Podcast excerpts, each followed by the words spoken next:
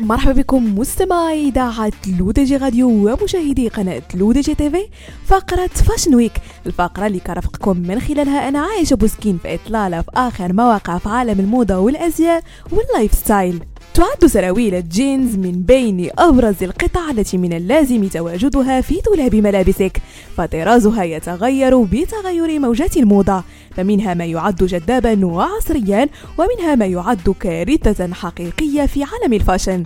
لكن قبل أن نتحدث مستمعينا عن أبرز صيحات بناطيل الجينز وأصول كل منها دعوني أروي لكم القصة الأولى لسراويل الجينز.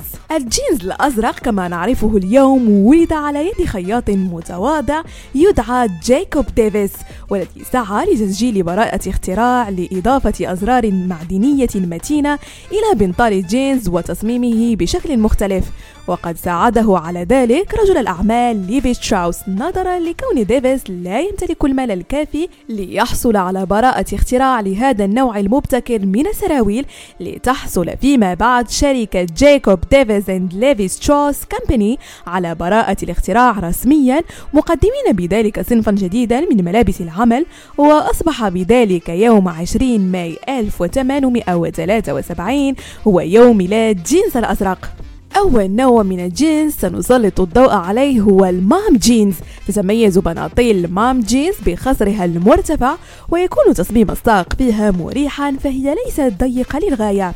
الهدف من الخصر المرتفع هو تغطية دهون البطن بالدرجة الأولى. وحتى إن كنت نحيفة سيناسبك ارتداء هذا الجينز مع قميص قصير. ويعود تصميم هذا الجينز الذي يشيع استخدامه للغاية في هذه الأيام إلى ثلاثينيات القرن الماضي. بناطيل JNCO. هي بناطيل جينز واسعة وعريضة من الأعلى وحتى أسفل القدم. هذا الصنف من السراويل روجت لها العلامة التجارية Clueless في تسعينيات القرن الماضي. في البداية كان يرتديها الرجال المتزلجون فقط ثم ما لبثت أن أصبحت موضة شائعة للنساء والرجال كذلك. وبعد أن كانت الموضة المفضلة للمراهقين في التسعينيات فقدت هذه البناطيل تألقها واختفت شعبيتها إلى أن أعيد إحياؤها مجددا. منذ فترة بسيطة.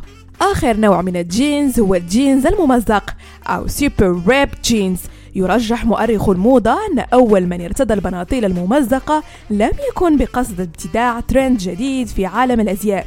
إنما كان بنطاله في الأصل ممزقا بكل بساطة. وبدأت هذه الموضة أساسا بالظهور في السبعينيات وتحديدا مع زيادة شعبية فرق ال punk rock الموسيقية التي اعتاد أعضاؤها ارتداء هذا النوع من البناطيل.